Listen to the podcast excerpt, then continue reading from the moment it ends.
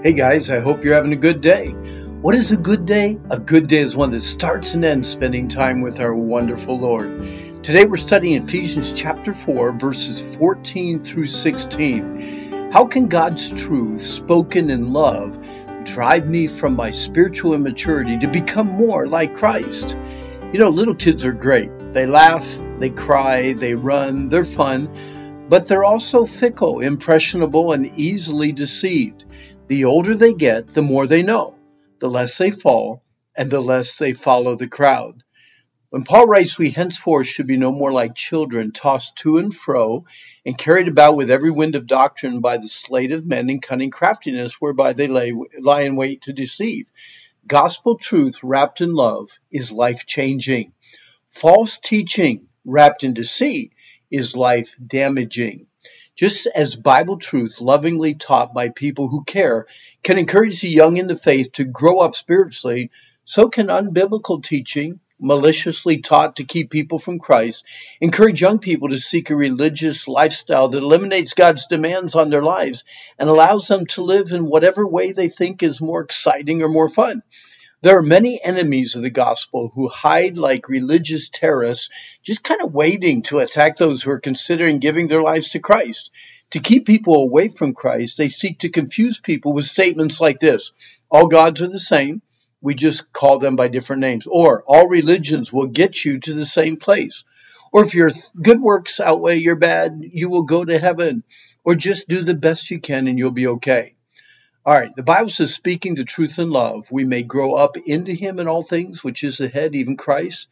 The mission statement of the Wilds Christian Organization, the camp I've had the privilege to work for for many years, is the Wilds Christian Camping Conference Center uses the unique benefits of Christian camping to serve people by presenting the truth of God with the love of God so lives can be changed to the glory of God. Our mission comes from Ephesians 4:15. Our goal is Christ likeness. The process by which we can help others achieve this goal is speaking the truth in love. From time to time, we all struggle with graciously giving the truth, but that should never excuse anyone from being harsh or mean.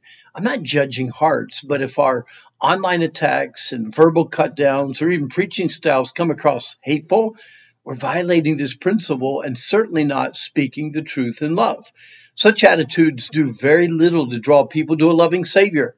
Jesus reminds the apostles that the only way others would know that they were true Christians is that they loved one another. In fact, the apostle John wrote that if we say we are believers and hate our brothers, we're actually liars. That's in 1 John 4:20. If you truly love somebody and want them to enjoy forgiveness of sin and a life with God for eternity, you will speak the gospel truth to them and you will do it in a loving way. Paul goes on to say, For whom the whole body, fitly joined together and compacted by that which every joint supplies, according to the effectual working in the measure of every part, makes increase of the body into the edifying of itself in love. In other words, if we seek unity in the body of Christ, using the diversity of our unique giftedness, then we will be used by God to see that His body is healthy motivated and full of the love of Christ. So let's be loving and mature and let's do our part. Amen? Well, our time is up.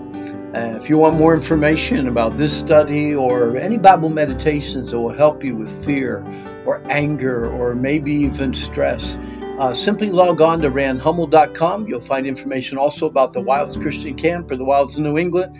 And I really hope that today you have a good day.